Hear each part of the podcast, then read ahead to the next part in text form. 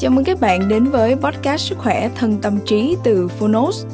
Đúng như cái tên, đây là nơi chúng tôi giới thiệu phương pháp, quá trình chăm sóc sức khỏe thể chất, tinh thần từ các chuyên gia và cả những người đã thành công từ trải nghiệm thực tế.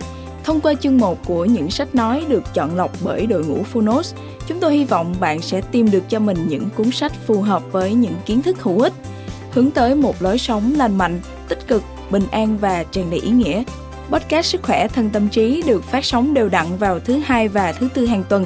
Mời các bạn cùng đón nghe. Và nếu yêu thích podcast này, hãy tải ngay ứng dụng âm thanh số và sách nói có bản quyền Phonos để nghe trọn vẹn cuốn sách cũng như khám phá các nội dung hấp dẫn khác như tóm tắt sách, ebook, thiền, truyện thiếu nhi, truyện ngủ, nhạc chủ đề, vân vân. Còn bây giờ hãy cùng lắng nghe chương 1 của cuốn sách hôm nay nhé.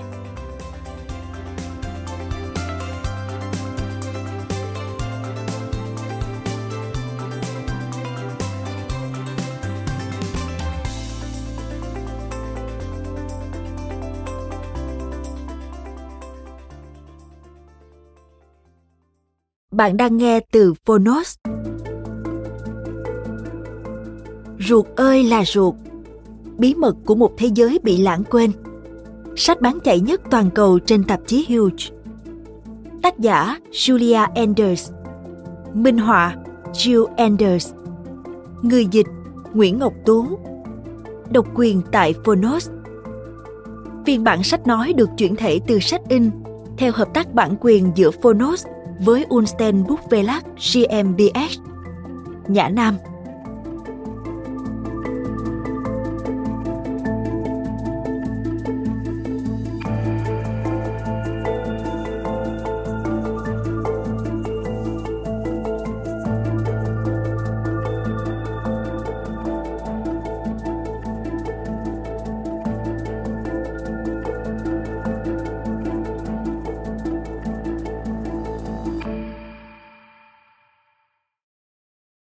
Cuốn sách này đặc biệt dành tặng cho tất cả những ông bố, bà mẹ đơn thân đã dùng tất cả tình yêu và công sức để nuôi nấng con cái họ. Như cách mà mẹ chúng tôi đã dành cho tôi và chị gái. Và dành tặng cho Heidi. Lời nói đầu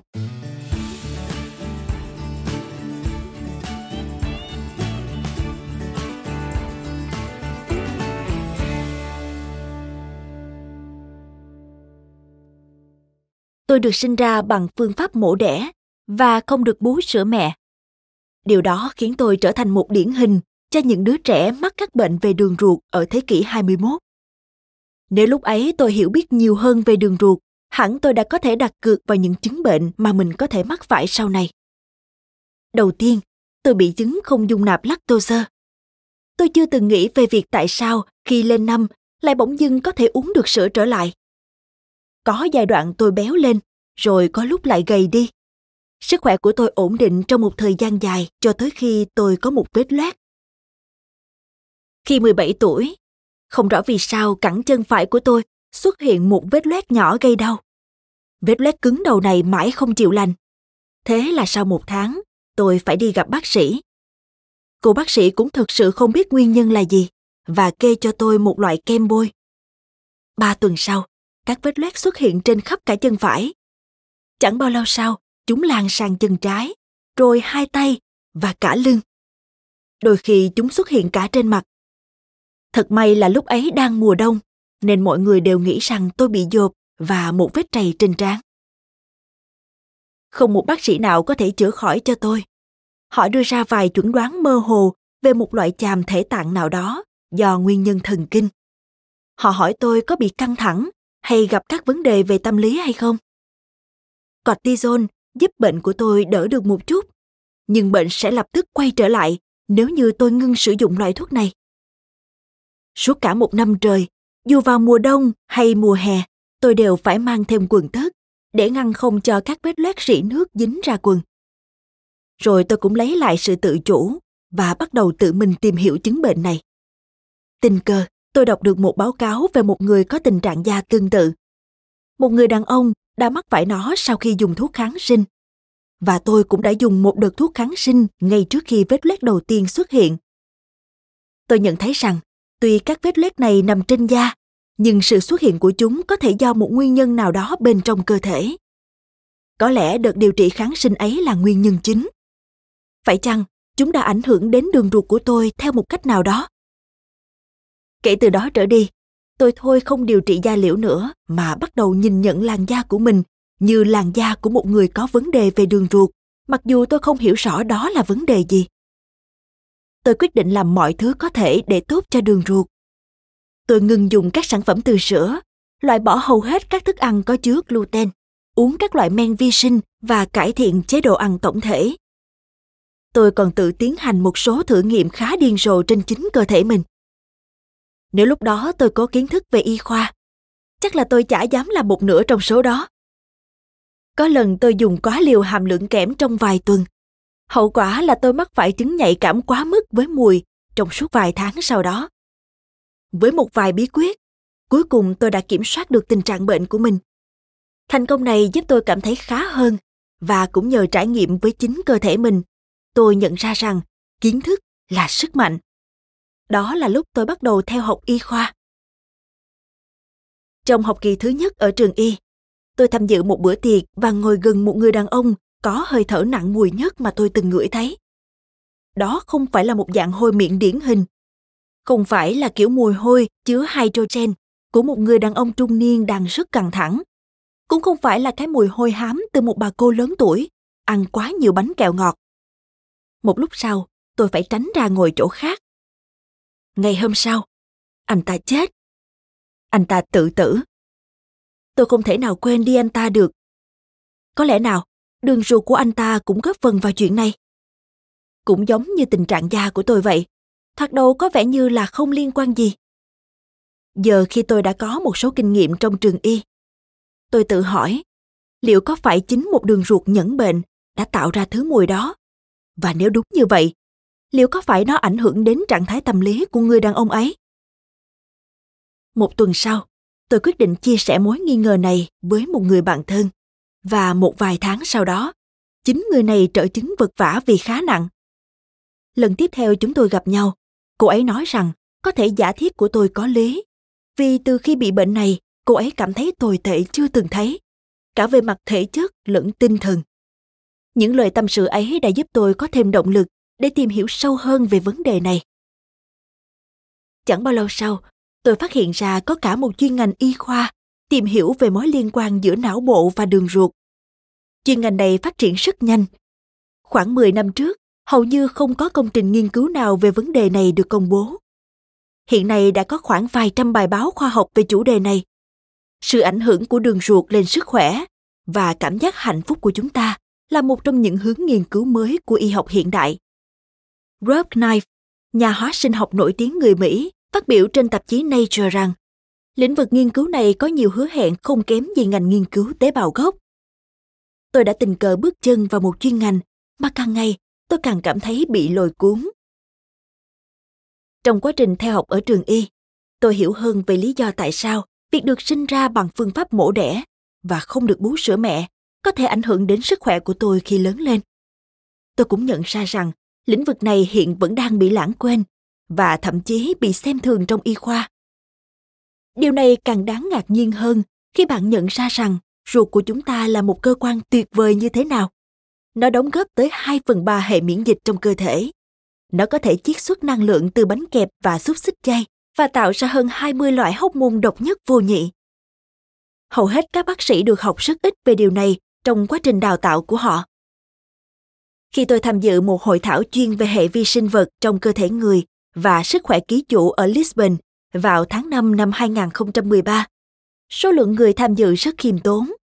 Khoảng một nửa đến từ các viện nghiên cứu có nguồn lực tài chính mạnh, giúp cho họ trở thành những người dẫn đầu trong lĩnh vực này, như là Harvard, Yale, Oxford và phòng thí nghiệm sinh học phân tử châu Âu ở Đại học Heidelberg. Thỉnh thoảng tôi cảm thấy sốc vì việc các nhà khoa học bàn thảo với nhau về các kết quả nghiên cứu quan trọng của họ một cách bí mật mà không hề thông báo gì cho công chúng. Giới hàng lâm thường cẩn trọng và ít khi công bố kết quả nghiên cứu sớm. Thế nhưng nỗi lo sợ cũng có thể làm vụt mất những cơ hội.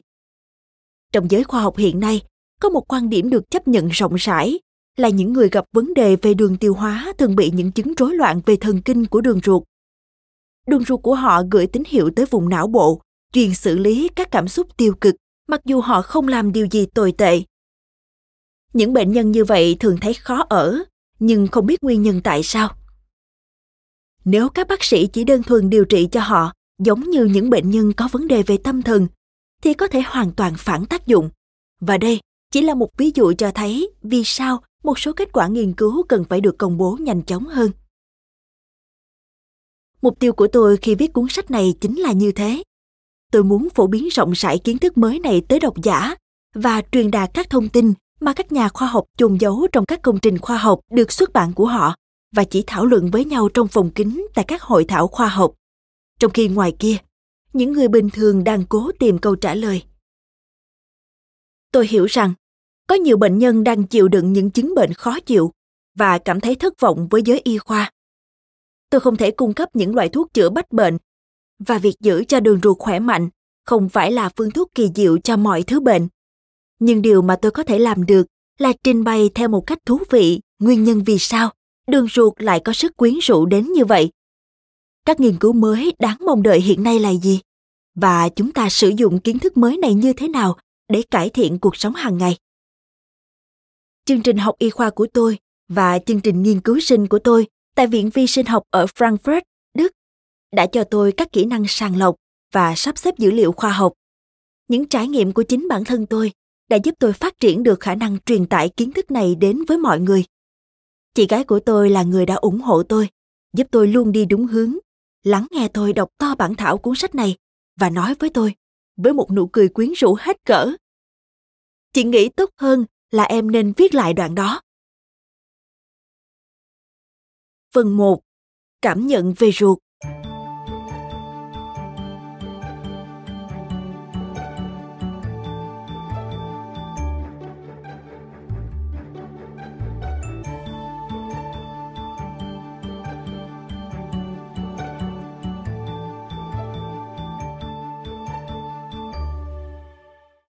thế giới này sẽ thú vị hơn rất nhiều nếu chúng ta nhìn xa hơn những thứ mà chúng ta có thể nhìn thấy bằng mắt thường.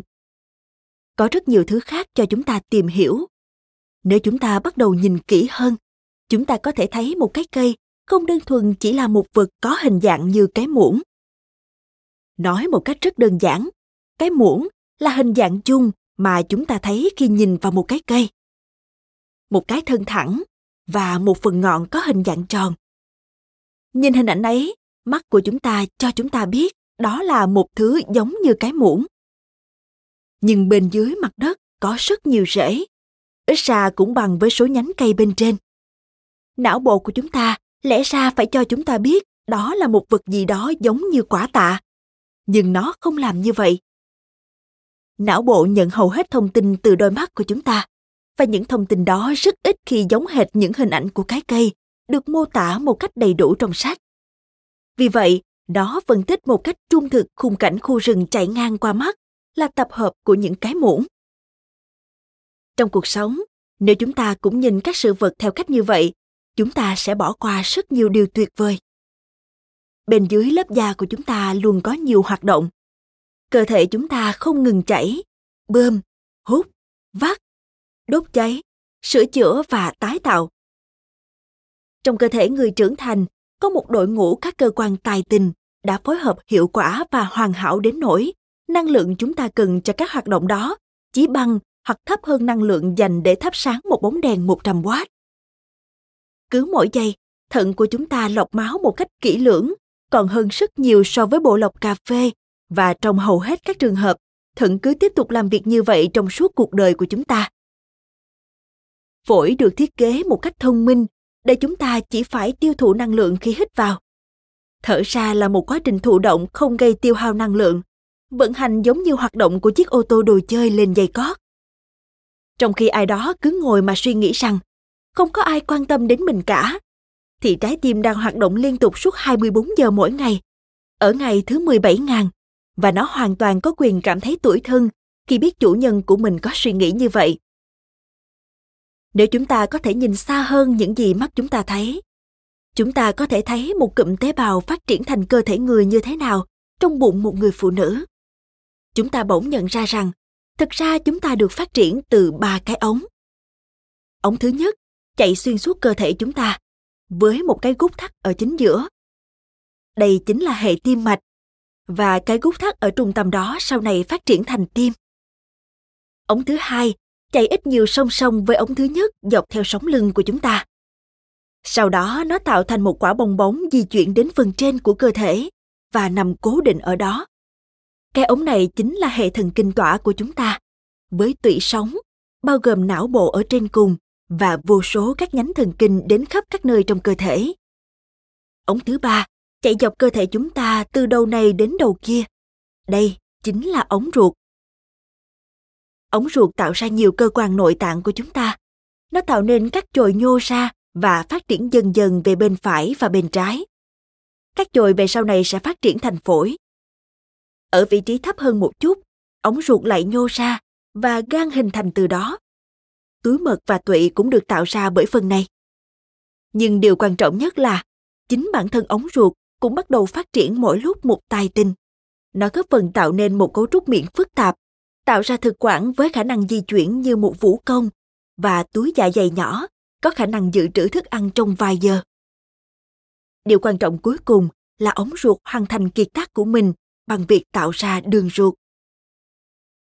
Tim và não, hai kiệt tác của hai loại ống kia thường được đánh giá cao.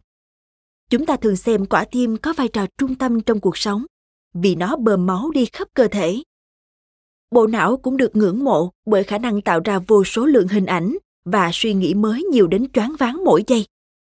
Nhưng trong mắt của hầu hết mọi người, thì ruột chỉ được xem như bộ phận phục vụ cho việc đi vệ sinh. Ngoài ra, người ta còn nghĩ rằng nó chỉ nằm trong bụng và thỉnh thoảng gây xì hơi. Người ta thường cho rằng nó không có chức năng gì đặc biệt. Công bằng mà nói, chúng ta đã đánh giá thấp ruột của mình. Nói thẳng ra, chúng ta không chỉ đánh giá thấp nó, mà còn có cảm giác xấu hổ về nó. Tôi hy vọng rằng cuốn sách này sẽ làm thay đổi quan điểm đó, nhờ vào khả năng vốn có là giúp cho chúng ta hiểu được nhiều thứ hơn so với những gì chúng ta nhìn thấy xung quanh. Cây không phải là cái muỗng, và ruột không phải là cơ quan ít quan trọng nhất trong cơ thể của chúng ta. Đây là câu chuyện bí mật về ruột việc đi ngoài được thực hiện như thế nào và vì sao câu hỏi này quan trọng?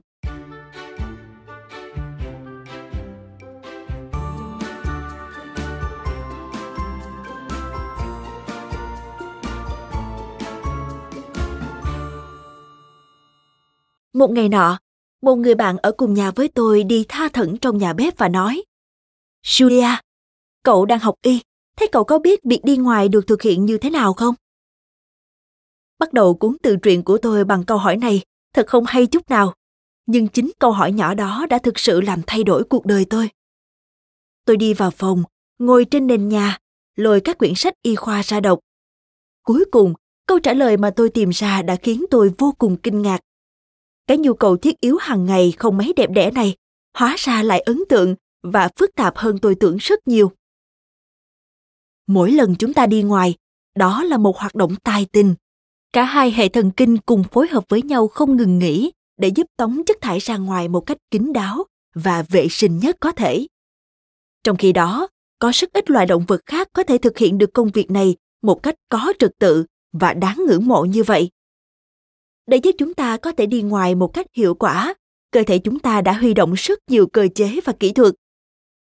Điều ngạc nhiên đầu tiên chính là sự tinh xảo của cơ thác phần lớn mọi người chỉ biết đến cơ thắt ngoài, loại cơ mà chúng ta có thể kiểm soát được một cách có ý thức, có thể đóng và mở theo ý muốn của chúng ta.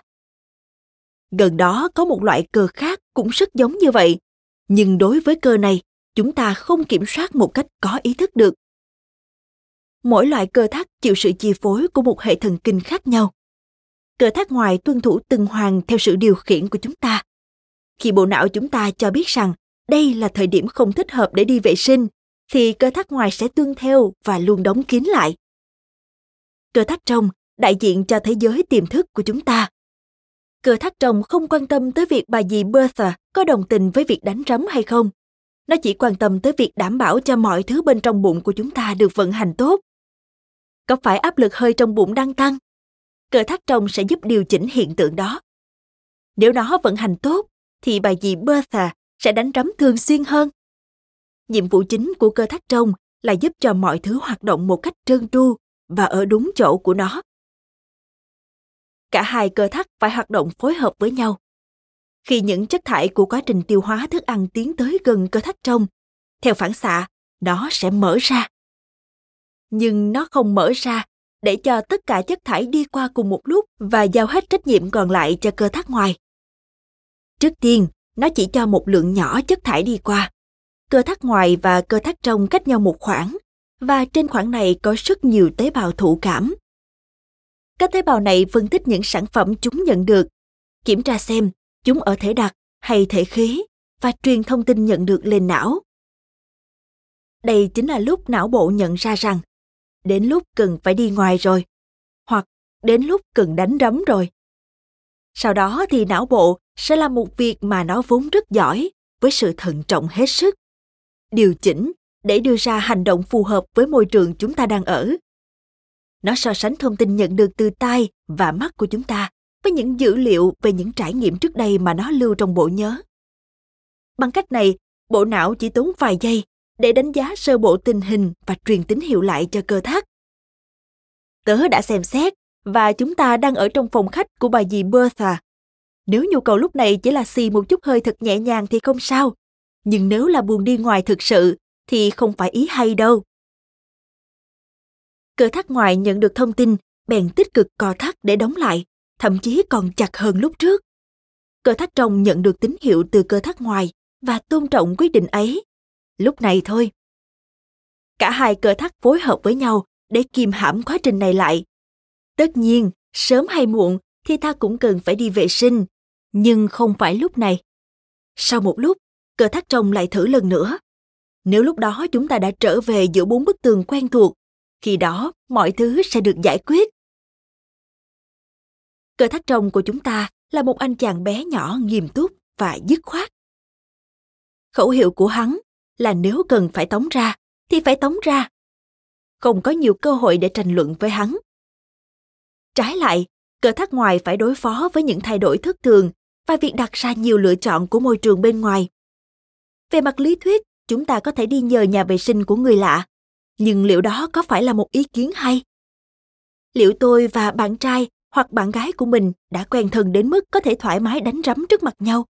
Và nếu đã đủ quen thân, thì liệu có xấu mặt không nếu tôi là người làm chuyện đó trước? Nếu không đi vệ sinh ngay bây giờ, liệu tôi có nhịn được tới tối không? Việc nghiên cứu cơ thác có thể không có giá trị đến mức đạt được giải Nobel. Nhưng trên thực tế, các cơ thác liên quan đến một số vấn đề cơ bản nhất đối với sự tồn tại của con người. Nội tạng của chúng ta có tầm quan trọng như thế nào đối với chúng ta? Và chúng ta cần có những thỏa hiệp gì với thế giới bên ngoài? Có những người nhất định miếm môi miếm lợi để nhịn đi ngoài, dù cho sau đó về nhà họ sẽ bị chứng đau bụng hành hạ. Một số khác quyết định không nhịn và có thể sau đó sẽ bị bà dì trêu đùa trong các dịp họp mặt gia đình về việc đã từng đánh rắm ở nhà bà. Có lẽ giải pháp tốt nhất là tùy cơ ứng biến. Nếu chúng ta cứ nhịn đi vệ sinh quá nhiều lần hoặc trong thời gian quá lâu, cơ thắt trong của chúng ta bắt đầu cảm thấy bị bắt nạt. Trên thực tế, chúng ta có thể huấn luyện lại nó hoàn toàn. Điều đó có nghĩa là cơ thắt trong và các cơ xung quanh đã thường xuyên chịu sự điều khiển của cơ thắt ngoài đến mức bị lệ thuộc. Nếu sự giao tiếp giữa hai cơ thắt bị gián đoạn hoàn toàn, thì hiện tượng táo bón có thể xảy ra. Thậm chí dù không nhịn đi ngoài như vậy, điều tương tự cũng có thể xảy ra với phụ nữ trong quá trình sinh con. Việc sinh nở có thể làm sách các sợi dây thần kinh mong manh, giúp liên kết hai cơ thắt với nhau. Tình tốt là các dây thần kinh này có thể hồi phục và liên kết lại. Dù bị tổn thương do sinh nở hay do các nguyên nhân khác, có một phương pháp điều trị rất tốt là liệu pháp phản hồi sinh học, tức biofeedback therapy. Liệu pháp phản hồi sinh học sẽ được tiến hành bởi các chuyên gia về tiêu hóa hoặc ở các khoa tiêu hóa. Liệu pháp này nhằm mục đích huấn luyện hai cơ thắt kết nối lại với nhau. Trong liệu pháp này, người ta sử dụng máy đo cơ thắt trong và cơ thắt ngoài xem chúng phối hợp với nhau hiệu quả đến mức nào. Nếu như tín hiệu giữa hai cơ thắt được thông suốt, máy sẽ báo hiệu bằng âm thanh hoặc bằng ánh sáng. Việc này giống như một trò chơi trên truyền hình. Khi người thi có câu trả lời đúng, thì đèn được sáng lên và có tiếng tinh tinh. Có điều đây là phòng khám chuyên khoa, chứ không phải ở trên TV, và người dự thi được gắn các điện cực cảm ứng vào bên trong hậu môn. Điều này nghe có vẻ hơi thái quá, nhưng rất đáng làm. Khi hai cơ thắt có thể kết nối lại nhuần nhuyễn với nhau, việc đi vệ sinh lại trở nên thoải mái, dễ chịu. Các cơ thắt, các tế bào thụ cảm, nhận thức và các thử nghiệm với điện cực. Có lẽ cậu bạn cùng nhà của tôi và các cô bạn gái đoàn chính học chuyên khoa kinh tế đang vui vẻ tụ tập trong bếp chuẩn bị cho bữa tiệc sinh nhật của cậu ấy đều không mong chờ tôi giải thích tất cả các điều trên để trả lời câu hỏi vu vơ về cơ chế đi ngoài. Vậy nhưng, bữa tiệc vẫn diễn ra vui vẻ và tôi nhận ra có rất nhiều người thực sự quan tâm tới ruột. Trong bữa tiệc hôm đó, nhiều câu hỏi mới thú vị đã được đưa ra. Có đúng là chúng ta chưa ngồi đúng tư thế khi đi vệ sinh không? Làm thế nào để ở hơi một cách dễ dàng? Vì sao chúng ta lấy được năng lượng từ nhiều loại thức ăn như thịt bò bít tết, táo và khoai tây rán, trong khi ô tô chỉ sử dụng được một số nguồn nhiên liệu nhất định? Vì sao chúng ta có ruột thừa? Vì sao phân luôn có màu sắc giống nhau? Những người bạn cùng nhà đã biết cách nhận ra vẻ mặt quen thuộc của tôi. Mỗi lần tôi vội vã chạy vào bếp, rồi hồ hởi kể cho họ nghe những câu chuyện về ruột mà tôi vừa tìm hiểu được. Chẳng hạn như các loại bồn cầu ngồi xổm nhỏ xíu và loại phần phát sáng. Bạn có ngồi đúng tư thế không?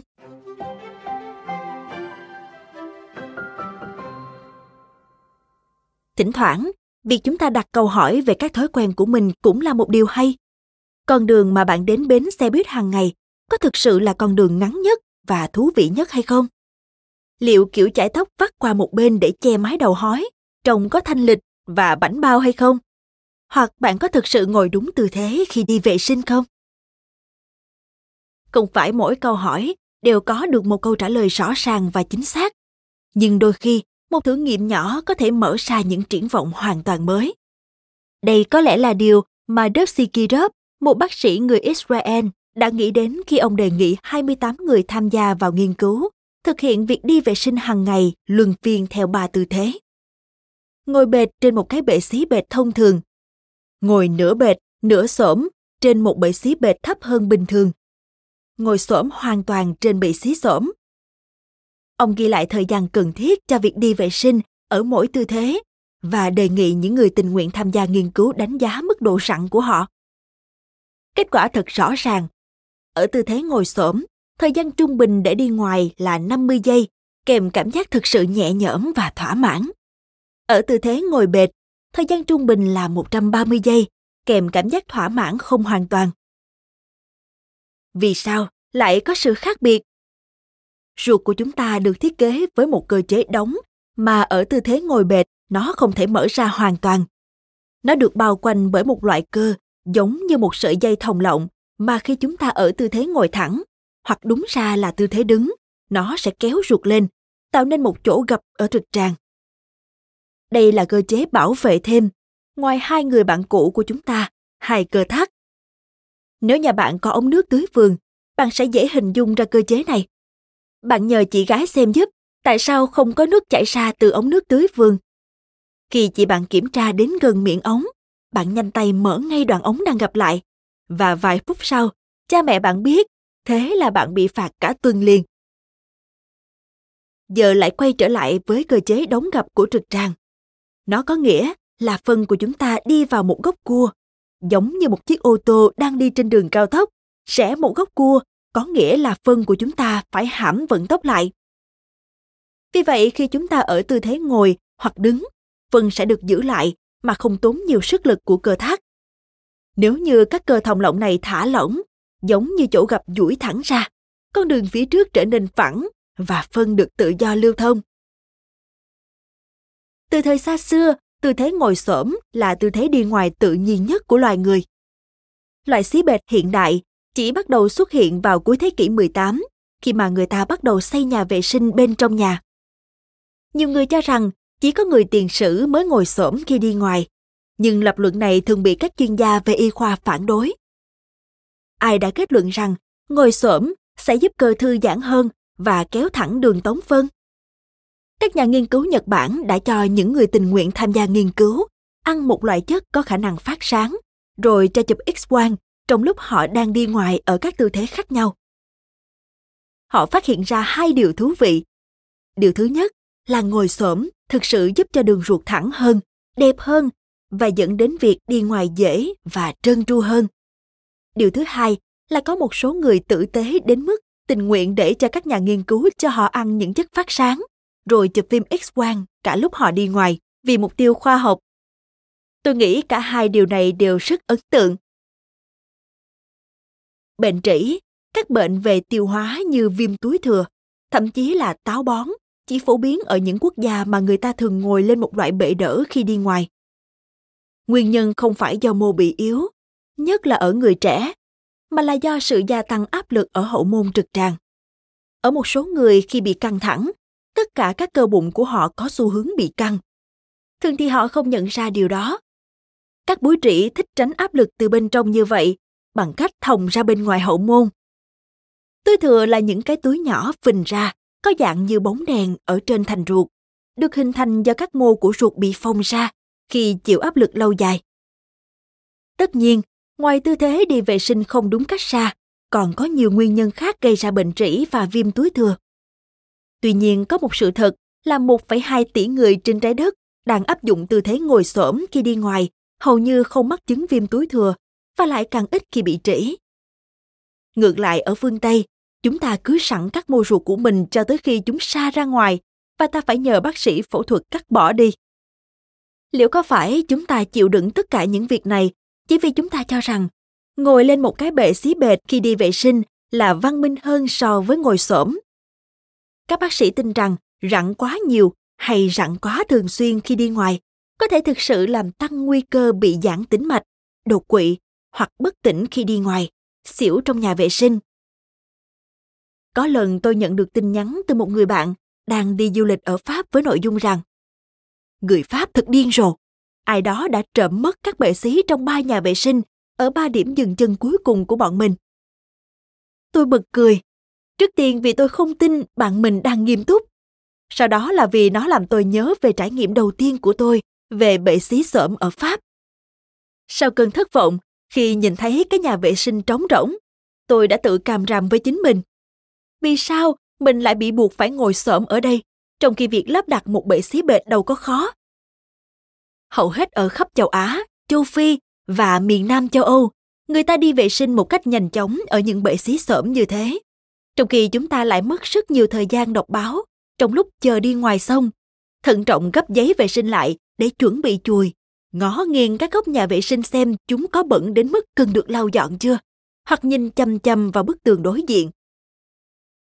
Khi tôi đọc chương này cho gia đình mình nghe, lúc ở trong phòng khách, tôi nhìn thấy vẻ mặt lúng túng của họ. Liệu chúng ta có nhất thiết phải rời bỏ cái bệ xí bệt bằng sứ sang trọng để ngồi xổm trên ven trên một cái xí xổm khi đi ngoài? Tất nhiên là không rồi, dù có bị trĩ hay không. Phải nói rằng, leo lên ngồi xổm trên chỗ bệ xí bệt để đi ngoài là một việc làm khá thú vị.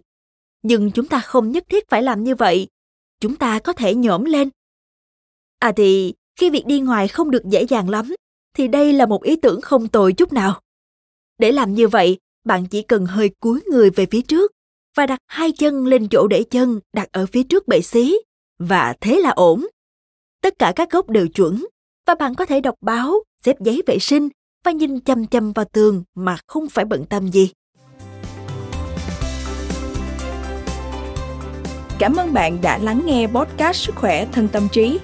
Podcast này được sản xuất bởi Phonos, ứng dụng âm thanh số và sách nói có bản quyền dành cho người Việt. Hẹn gặp lại ở những tập tiếp theo.